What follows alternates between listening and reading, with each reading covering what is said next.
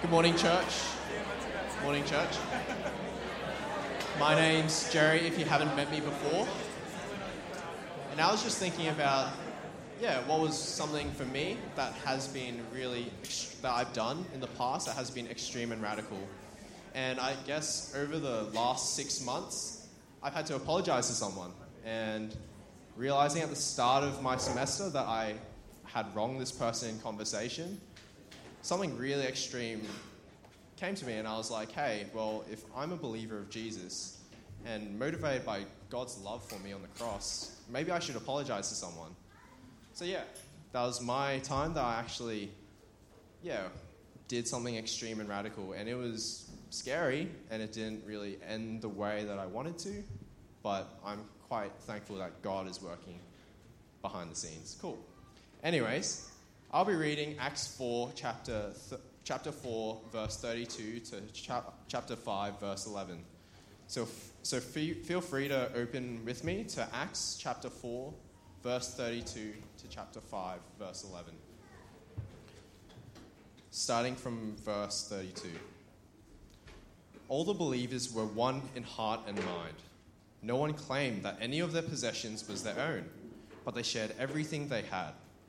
With great power, the apostles continued to testify to the resurrection of the Lord Jesus.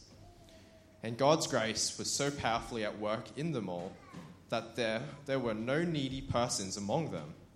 For from time to time, those who owned land or houses sold them, brought the money from the sales, and put it at the apostles' feet. And it was distributed to anyone who had need. Joseph, a Levite from Cyprus, whom the apostles called Barnabas, which means son of, the, son of encouragement, sold a field he owned and brought the money and put it at the apostles' feet. Now, a man, Ananias, together with his wife Sapphira, also sold a piece of property. With his wife's full knowledge, he kept back part of the money for himself, but brought the rest and put it at the apostles' feet. Then Peter said, Ananias, how is it that Satan has so filled your heart that you have lied to the Holy Spirit and have kept for yourself some of the money you received for, for the land? Didn't it belong to you before it was sold? And after it was sold, wasn't the money at your disposal? What made you think of doing such a thing?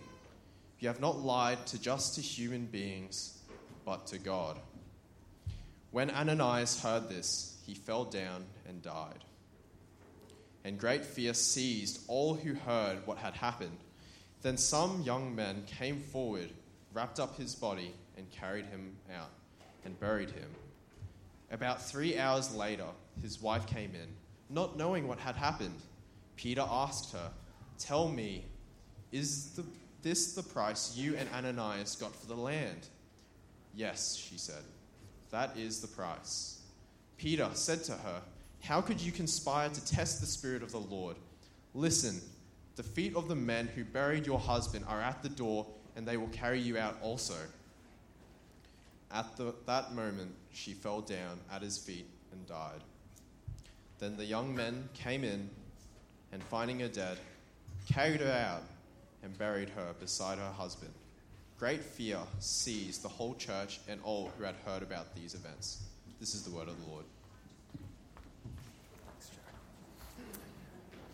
Well, keep your Bibles open, please. It's a confronting passage, isn't it? But we'll dig in because God's Word has something to say to us today. So keep your Bibles open. If you don't have a Bible with you, then um, please, uh, you know, you can just listen along, or maybe the person next to you can share their Bible with you. Wouldn't that be a wonderful thing?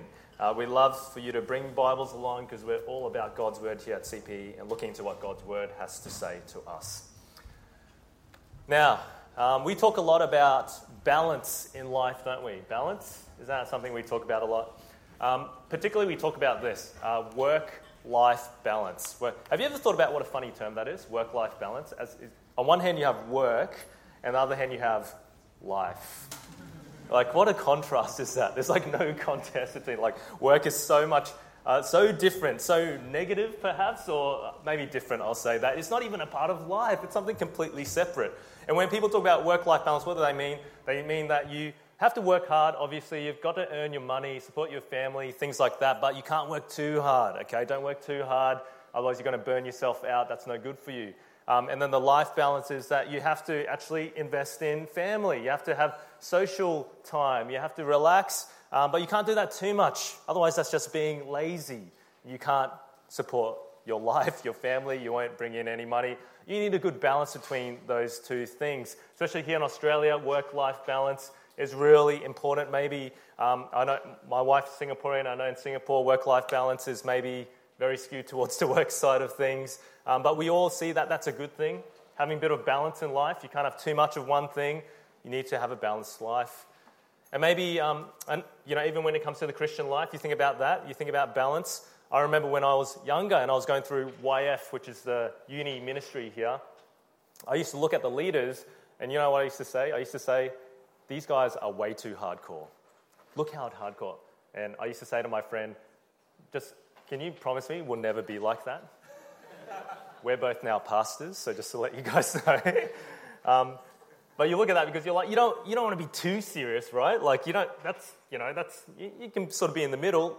You need a bit of balance in life. But here's, here's the question to ask you Is that the picture that the scriptures give us of the Christian life? Is that the picture that the scriptures give us of what it means to be God's church. I want to suggest to you today that the picture of God's people, God's church, is not actually really a balanced picture in one sense from scriptures, it's actually quite extreme. In fact, it's radical. It's, and when I say that, it means it's completely different from anything else we've seen. Today, we're going to look at two characteristics that the gospel brings about in God's people, and that's radical care and radical holiness. If you're new here, uh, welcome to you. It's fantastic to see you, especially if you're coming for our lunch. We're uh, so glad to welcome you. Uh, the things we'll see today, I'm going to tell you, some are very confronting, but I hope you actually see is a beautiful and good picture of God's church. And I hope that is something you see today as well. So keep your Bibles open and let's get stuck in. To give you a bit of context, the book of Acts is a book about the early church. And Jesus Christ has just returned to heaven and he's given a mission for his church to just bring this message out that salvation is available for all who would come to Jesus. Um, what's happened just recently is two of Jesus' followers, Peter and John, two of the leaders of the early church, they're arrested for preaching the gospel. They get taken before a court, and the council there say, You have to stop telling people about Jesus. And they say, We can't. We literally cannot do that we need to keep going. And they continue to, so they're released eventually, and they pray for boldness. The Holy Spirit empowers the church to keep speaking boldly. And we're already seeing a picture of a radical church here, aren't we? A church that's radical in mission, that boldly speaks the gospel in the face even of persecution, even being thrown in jail. This is a radical approach to mission. But in this passage, we're going to start with our first point here, and we're going to look at radical care that's in the church. So, Acts 4. Have a look at verse 32 with me in your Bibles. Follow along with me. If you don't have your Bible, then just listen along. Verse 32. All the believers were one in heart and mind. No one claimed that any of their possessions was their own, but they shared everything they had. With great power, the apostles continued to testify to the resurrection of the Lord Jesus. And God's grace was so powerfully at work in them all that there was no needy persons among them. For from time to time, those who owned land or houses sold them, brought the money from the sales, and put it at the apostles' feet. And it was distributed to everyone who had need. Now, the first thing to note in verse 32, if you look at that, is this term that they were one in heart and mind. One in heart and mind. And this is a picture of incredible unity. Incredible unity. One of the most common pictures in the Bible of the church is a body. And the way that a body works is the body is made up of many different parts, many different members, as the scriptures often puts it, uh, all who, who are different. They all have different functions. You think about your body, but you, the body all works together for the common good. Without the other parts, the body can't function. And here we see a picture of the early church united, one body, working together as one, not just in mission, but in mutual care. Verse 32, uh, the second half says this No one claimed that any of their possessions was their own, but they shared everything they had. Wow. Isn't this a radical way of viewing community? That instead of saying, this is mine and this is yours, that you're saying, what's mine is yours. Whatever I have, I share with you. Um, this is a concept I try to instill in my children often, and it doesn't work. but this is a radical community because think about this where do you see this? Where do you see this in society? You don't really see it because we live in an individualistic Western society that elevates self and the needs of yourself above all things. If, you, if you're honest with yourself, you think about the communities that you're a part of, and most, more often than not, you join these communities from what you can get out of them, not what you can give. When I was much younger, I was the vice president of a student social group on UQ, at UQ called BSA, the Borneo Students Association. No one even knows where Borneo is. I actually am from Borneo, okay? It's the sort of East Malaysia, Indonesia, just to give you guys a bit of a lesson there. But people just joined that society anyway. They weren't from Borneo, but they didn't join it to be proud of Borneo. They joined it for their self gratification. It was, a, it, was, it was a club just literally based on fun. And we used to run these events um, called All You Can Eat Yumcha.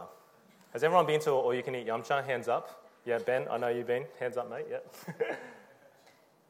All You Can Eat Yumcha. Let me tell you, that event was all about self gratification. Unashamedly. Um, it used to cost the club thousands of dollars, literally, um, because it, you paid maybe $7 to go. And yes, we were bankrupt by the end of it pretty much. no one came to All You Can Eat Yumcha saying, thinking to themselves, how can I contribute to this community here? Right? They came to consume. And in one sense, rightfully so, right? So all you can eat yumcha. I mean, what else should I be expecting?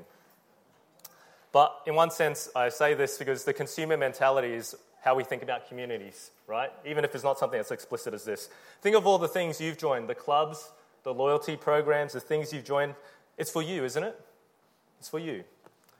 And sometimes we bring that consumer mentality even into our church. But here in the early church, we see something radical. We see a community not based on getting, but on giving. Verse 34 let me read it again. There were no needy persons among them. For from time to time, those who owned lands or houses sold them, brought the money from the sales, and put it at the apostles' feet, and it was distributed to everyone, to anyone who had need. This is radical generosity. Think about it. Um, if you own a house, let me tell you, if you own a house or land, uh, even in our midst, you're incredibly rich. Let me just tell you that. Yeah? especially now the norm for house prices. I don't even know where, you know, $1 million is not unusual, you know, for a house nowadays with uh, quite a few rooms with all these prices. But back then, this was even more so the case. Um, only 10% of people had a house or land. This was the upper echelon of people. These upper middle class members of the Christian community that were rich, they were actually willing to sell their lands, their houses, and they gave the money to the community. This was a big sacrifice. Think about it, you know, $500,000, here you go, apostles. One million, here you go, apostles, use that. Maybe multiple investment properties, two, three million, yeah, this is for the community. Help those who are in need. The early church undoubtedly was filled with needy people. You think about Jesus' ministry to the poor, to the down and out, the apostles just you know, brought in a lame beggar into the community. But because of the generosity from those who had much, what does it say? There was not one needy person. What a beautiful picture. But I want you to note something important why this is happening. Why is it happening? Look at what is at the center of this passage. Sandwiched in between the two descriptions of radical generosity that we just looked at. Did, did you see it in um, uh, verse 3. I think it's verse 3, is it? 33, sorry. Yep, my mistake. With great power, the apostles continued to testify to the resurrection of the Lord Jesus, and God's grace was so powerfully at work in them all. Here's the reason. This is right in the middle of the two descriptions of the, uh, the the generosity of the church that we looked at before. Right in the middle of it, it's the gospel of the Lord Jesus Christ, the risen Lord Jesus Christ. This is what produces the radical unity in the church. This is what produces radical care, radical generosity. This is the message that the, the apostles they actually can't shut up about. That even being arrested hasn't stopped them from talking about. The fact that Jesus Christ has died to forgive sins, that he's risen to defeat death, and that now he offers life to all who would come to him. Repent and believe. This is the message that is at the heart of the Christian community here, the first church here in the book of Acts. And the selfless, radical care of one another in this community is just as much a fruit of the gospel as mission is. Did you notice that? And I don't think this is something exclusive to the early church, because this is something Jesus cares about for all his people. Let me ask you a question. Um, what did Jesus say was the distinguishing mark of Christian community? What, to be the distinguishing mark of the Christian community? Do you, do you guys know? Love. Love. John 13, 34 35 says this. Have a look on the, on the screen. Jesus speaking to his apostles just before he went to the cross. A new command I give you love one another as I have loved you, so you must love one another. By this, everyone will know that you are my disciples if you love one another. Have you ever thought about this? That out of all the things that Jesus Christ could have picked as the distinguishing mark of the church, he actually picked love. He didn't actually say, This is how people will know that you're my disciples if you give 10% of your money to church every week. This is how they'll know if you actually um, share the gospel with 10 people this week.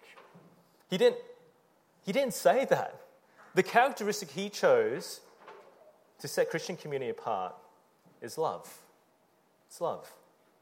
By this, everyone will know that you are my disciples if you love one another. And this is talk, if, when, when it talks about one another, it's talking about the Christian community, the church, the care and love and compassion that Christians show one another.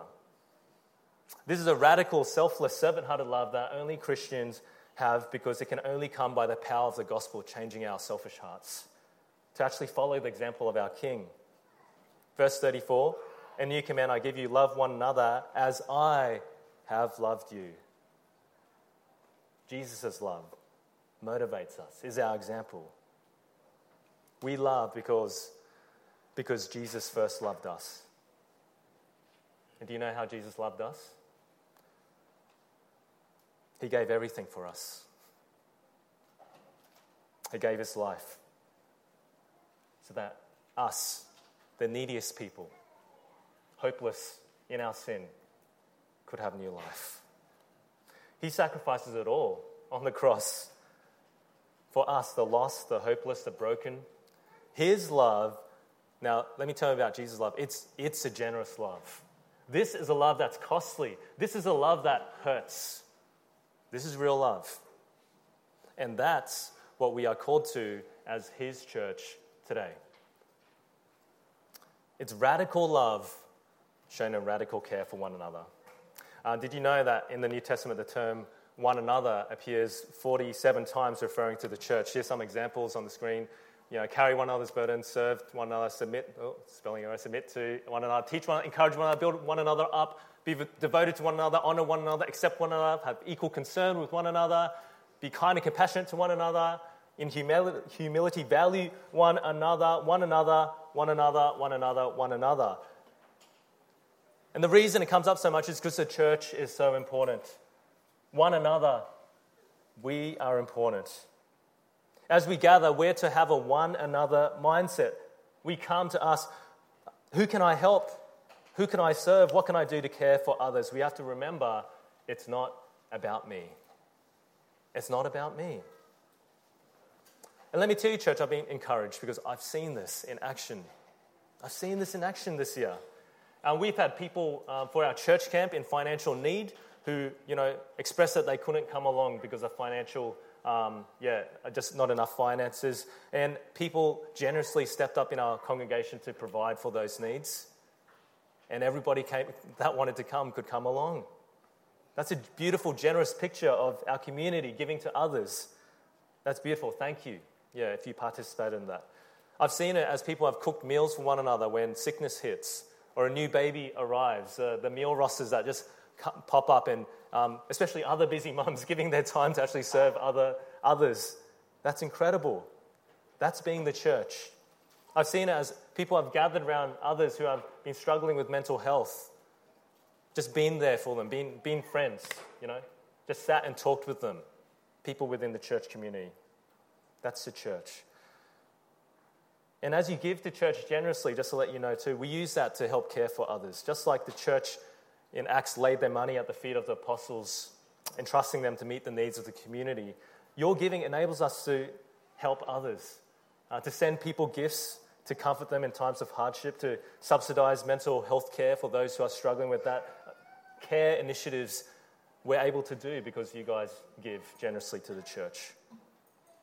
And, friends, as a church, I think we are doing this, but I just urge you to keep going. Yeah, keep going. Yeah, let's keep caring for one another. We need, we need one another, all right? That's an important thing to note. Maybe you've been challenged today to be a bit more radical in your care. I don't think this passage is particularly saying to us um, that we all need to sell our property and give everything we have to the church. But I think the question that's raising for us is would you be willing to do that if there was the need? Maybe the Spirit is convicting you today to give radically, to actually start giving till it hurts. And I'm not just talking about financial. Of course, there's a financial need here. We're still $40,000 behind on our giving. Um, and that does impact our ability to minister um, the gospel to one another. But I'm, I'm talking bigger. I'm talking about your life. You know, maybe you've been challenged a bit by the Spirit today to give more of your time, your talent, your treasure towards the church community. We are called to radical generosity. Radical. It means it's unusual, it stands out as we seek to radically care for one another. That's what we're called to. Now, I want to say something important here. Um, not everyone is in a place to be generous at the moment in the way that you care for others, uh, whether it's finances, time, serving, and Jesus knows that. That's fine. That's fine. Um, maybe you are actually someone who needs help right now. And I would urge you to ask for help. Yeah.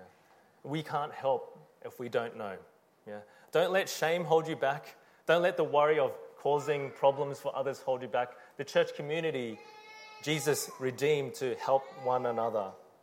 So I'd urge you, please share with someone today your needs, if you have needs. Share with your life group if you're in a life group. Share with a staff team member. Uh, write it down the connect cards later on so we know and we can take a step towards helping you. That's the first step to getting help, friends.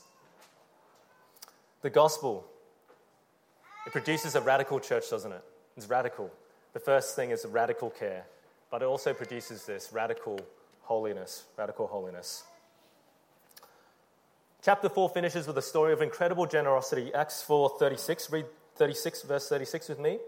Joseph, a Levite from Cyprus, whom the apostles called Barnabas, which means son of encouragement, what a great name, son of encouragement, uh, sold a field he owned and brought the money and put it at the apostles' feet. Now, this, uh, the chapter ends with the story, and it actually uh, ends here to give us an example of that radical care, but also it ends here to give us a contrast for what's to come. And man, because what happens next um, in chapter 5 is a man named Ananias and his wife Sapphira. They see Barnabas selling his land, doing this thing, and they see that they want to do the same thing. With one crucial difference. Instead of giving everything that they uh, got from the sale to the apostles, they just gave a part of it, but they pretended that, yes, this is all of it. Here we go. They kept back some of the money for themselves. They're dishonest. Now, why would they do this? Undoubtedly, they've seen Barnabas and um, perhaps they've seen the praise and affirmation he's getting from others, like, oh, Barnabas so generous. And they're like, oh, we'd like a bit of that. They desire this, but they don't want to pay the cost. They think they can deceive everyone. But God gives the Apostle Peter insight into their hearts. As Ananias comes and he lays the money at the feet of the Apostle Peter, um, he says this Acts 5, verse 3. Then Peter said, Ananias, How is it that Satan has so filled your heart that you have lied to the Holy Spirit and have kept for yourself some of the money you received for the land? Didn't it belong to you before it was sold? And after it was sold, wasn't the money at your disposal? What made you think of doing such a thing? You have not lied just to human beings, but to God. And I just want to point, point out two things here. Firstly, about this deception of Ananias, this pretending to give everything that he had, pretending to be generous, but actually holding some back for himself. Uh, the first point is this uh, the church is not perfect. The church is not perfect. Some people reckon that the Apostle Luke, um, actually, uh, that when, when, Luke actually wrote this, that um, he was just, uh, the book of Acts, sorry, that he was giving a really glorious picture of the church, like, oh, look how great the church is, preaching the gospel everywhere and doing this amazing stuff. But um, you'll see here that he's not afraid to show the bad side of the church, is he?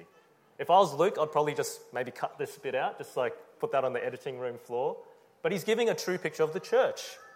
Yeah? He doesn't shy away from telling us that the church is imperfect. It is a broken place, even in these glorious first days of the early church. It's imperfect because it is filled with imperfect people. Forgiven imperfect people, but imperfect people nonetheless. This actually helps my confidence that Luke is an accurate historical account as well, because you know, I would have just left this out, but he's telling things as it happened. He's saying that sin is still present in the church. People still do wicked things, and unfortunately, that will be the case until Jesus Christ returns and brings us home and perfects his people, redeems us finally, makes us perfect. So, friends, I'd urge you to have the right expectations of this community here. On one hand, we should expect better of the church, right? because Jesus Christ calls us to something better, and He actually gives us His Spirit to enable us to live in a way which is different. But on the other hand, we shouldn't be surprised when sin still confronts us in the church. We are still works in progress, so we need to be gracious to one another. That's the first quick thing to note. The second thing is this that sin leads to more sin. You'll notice here Ananias and Sapphira, uh, they started perhaps um, with just some, you know, maybe some jealousy in their hearts. Uh, the, Bible, the scriptures uh, talk a little bit, of, uh, or quite a lot, I should say, a little bit about envy, envy and covetousness as being something serious. They had a selfish desire to want praise and recognition as a sin of the heart, but that sinful desire gave birth to more serious sin in action as well. The problem here wasn't that they kept the money.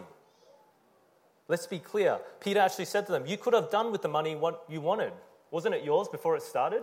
You know, and didn't it remain yours after you sold it? You could have done what you wanted. The problem here is that they lied. They lied. Acts 5, verse 3 says this Then Peter said, Ananias, how is it that Satan has so filled your heart that you have lied to the Holy Spirit? And also in verse 4, it says, You have not lied just to human beings, but to God lying, dishonesty, it's very clear. And this is really serious because they've lied to the church, but ultimately they are lying to God.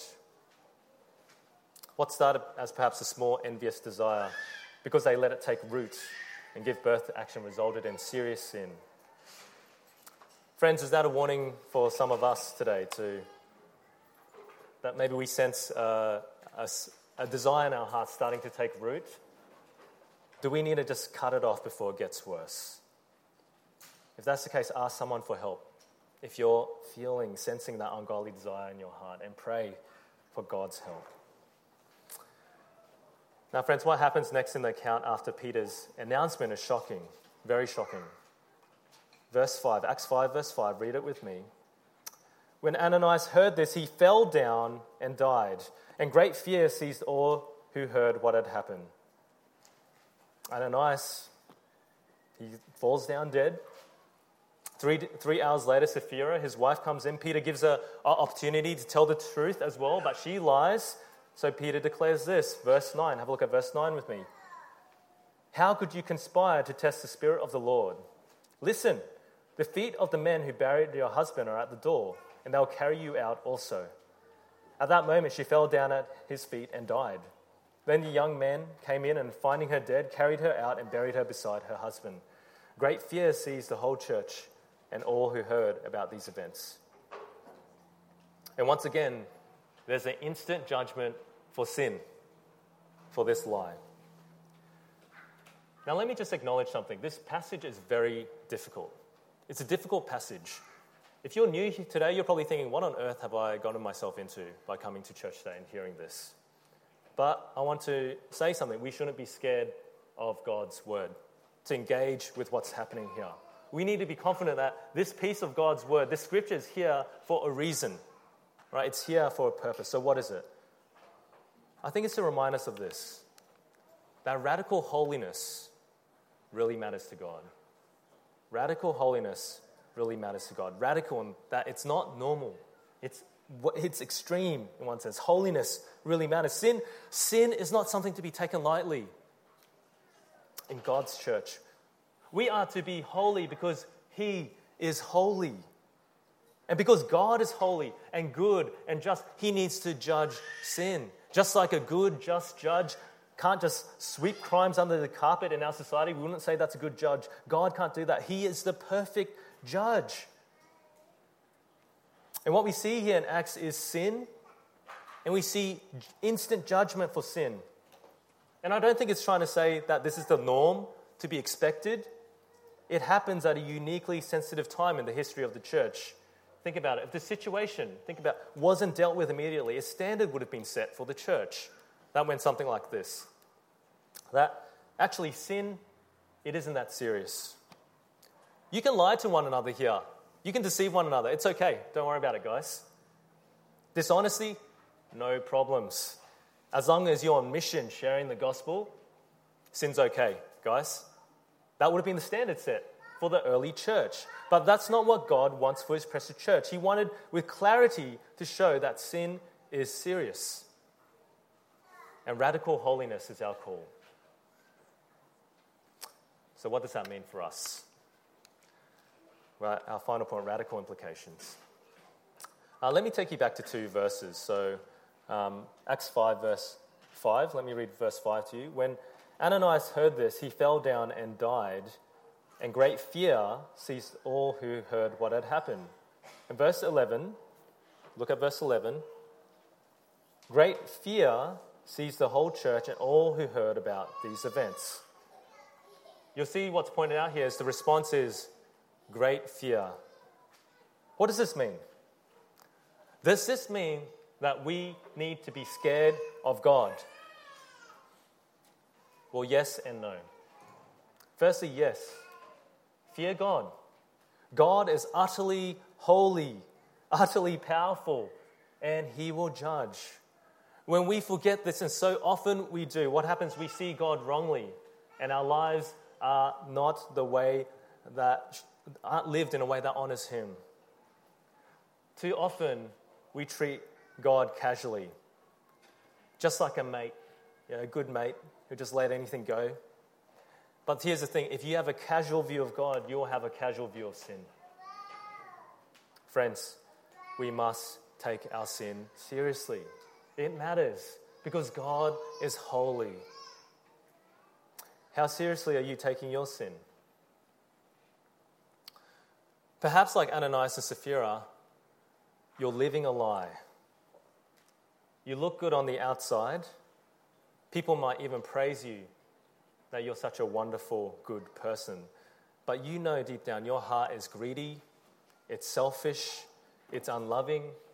Even the good things you do, they're not motivated by the right things. Friends, if that's you, don't ignore this. I plead with you, please take that sin seriously because it really matters to God. Which means take radical steps you need that, that you need to get help. Confess your sin to a trusted brother or sister in Christ. Ask someone for accountability. Flee from situations that tempt you to sin. Just flee from them. Get it, do whatever it takes. Or maybe you've seen others in the church being tempted into sin. Have a hard conversation with them. Jane uh, just did a workshop, a talk at More Than Rubies about this, having hard conversations. Don't just let them slide because it's about sin, and sin matters. Sin matters to God because radical holiness really matters to God. Friends, those steps, those, those things are so important, but let me tell you, they aren't the most important thing. Because the solution is not to simply try harder to be a good person. Trust me, I've tried that and I failed multiple times. The only hope that we have is to come humble ourselves and bow before Jesus Christ, our King, and ask for his help. And he will give it to you. Friends, this is a story of shocking judgment, but it's also a reminder that we have shocking grace offered to us. Because we actually all deserve judgment, don't we? We look at Ananias and Sapphira and we're like, oh, look at these rat bags. How could they do something like that? But don't we deserve judgment as well? If God actually dealt with me as I deserve, I wouldn't be standing here right now, would I? I would be being carried out the door to be buried, just like these guys. Because I am an immense sinner. I know that in my heart. But what does God give us? Instead, instead of instant judgment, God offers us a gift. That's what grace means it's a gift. And his gift is this patient forgiveness. Patient forgiveness. Jesus has died on the cross and he's risen victorious. This is what they were preaching the resurrection of Jesus Christ. So that it's not instant punishment we get, but forgiveness and mercy. Every time we come to Jesus, we don't have to cower in fear that he will strike us. But as we turn to him, we know that he will embrace us and say, I forgive you. Friends, this is a promise for all those who are repentant, who turn around and come to Jesus. And it's not just forgiveness he offers, he also offers us help for us to actually put off that sin. Did you know that? Let me read to you um, a favorite verse of mine. Oh, missed a lot of those. Hebrews 4, verse 14 to 16. Therefore, since we have a great high priest who has ascended into heaven, Jesus, the Son of God, let us hold firmly to the faith we profess. For we do not have a high priest who is unable to empathize with our weakness, but we have one who has been tempted in every way, just as we are, yet he did not sin. Let us then approach God's throne of grace with confidence, so that we may receive mercy and find grace to help us in our time of need. Do you see what's going on in this passage? The call here is to come to Jesus for help. And this isn't just the initial repentance, coming to Jesus and trusting in Him for forgiveness. This is an everyday turning to Him for grace and help.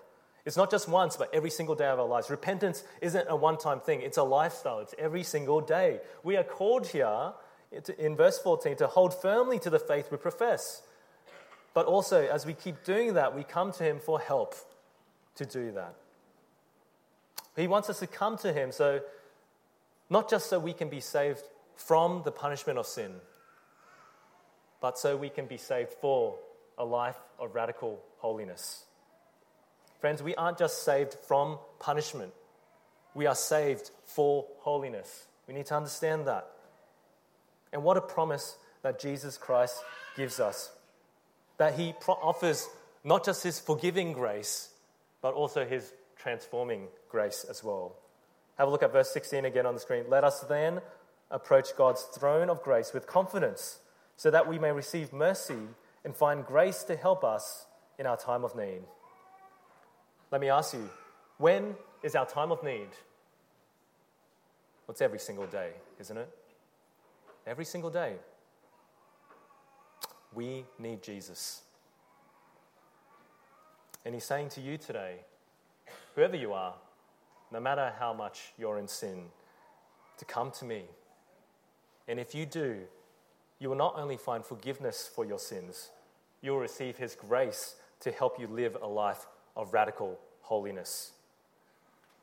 Praise be to Jesus Christ, our Lord and Savior, for what he offers. He doesn't leave us alone in this, he's here to help. His radical love, mercy, and generosity is what enables us to live likewise, trusting in him. Friends, the gospel brings about a radical new church. A church that is radical in care, radical in generosity, and radical in holiness. And living like this, being a church like this, it really matters because a church like this, well, let me tell you, it brings Jesus Christ much glory, honor, and praise. Let me pray. Father God, we thank you for your word. We thank you for scriptures. We thank you for challenging, confronting passages even like this. We thank you for the reminder today that sin is serious to you, that radical holiness really matters to you, and help us to be reconvicted of that and to come to Jesus for help to live that out. We thank you for the reminder that radical generosity and care really matters to you as well. And once again, we ask for your help to live that out because by ourselves, there is no way we could be changed to do that. But we know that your Holy Spirit transforms hearts. And we ask this not for the sake of ourselves mainly, but for the sake of your glory as we live as your beautiful church. And we pray this in Jesus' name. Amen. Friends, I'd ask you to just take a minute to reflect now. We're going to spend a bit of time reflecting on what we've heard. And maybe God's convicting something, moving your heart towards repentance, or you need to ask for help. Yeah, spend a bit of time doing that now. A silent prayer in your heart, a bit of reflection.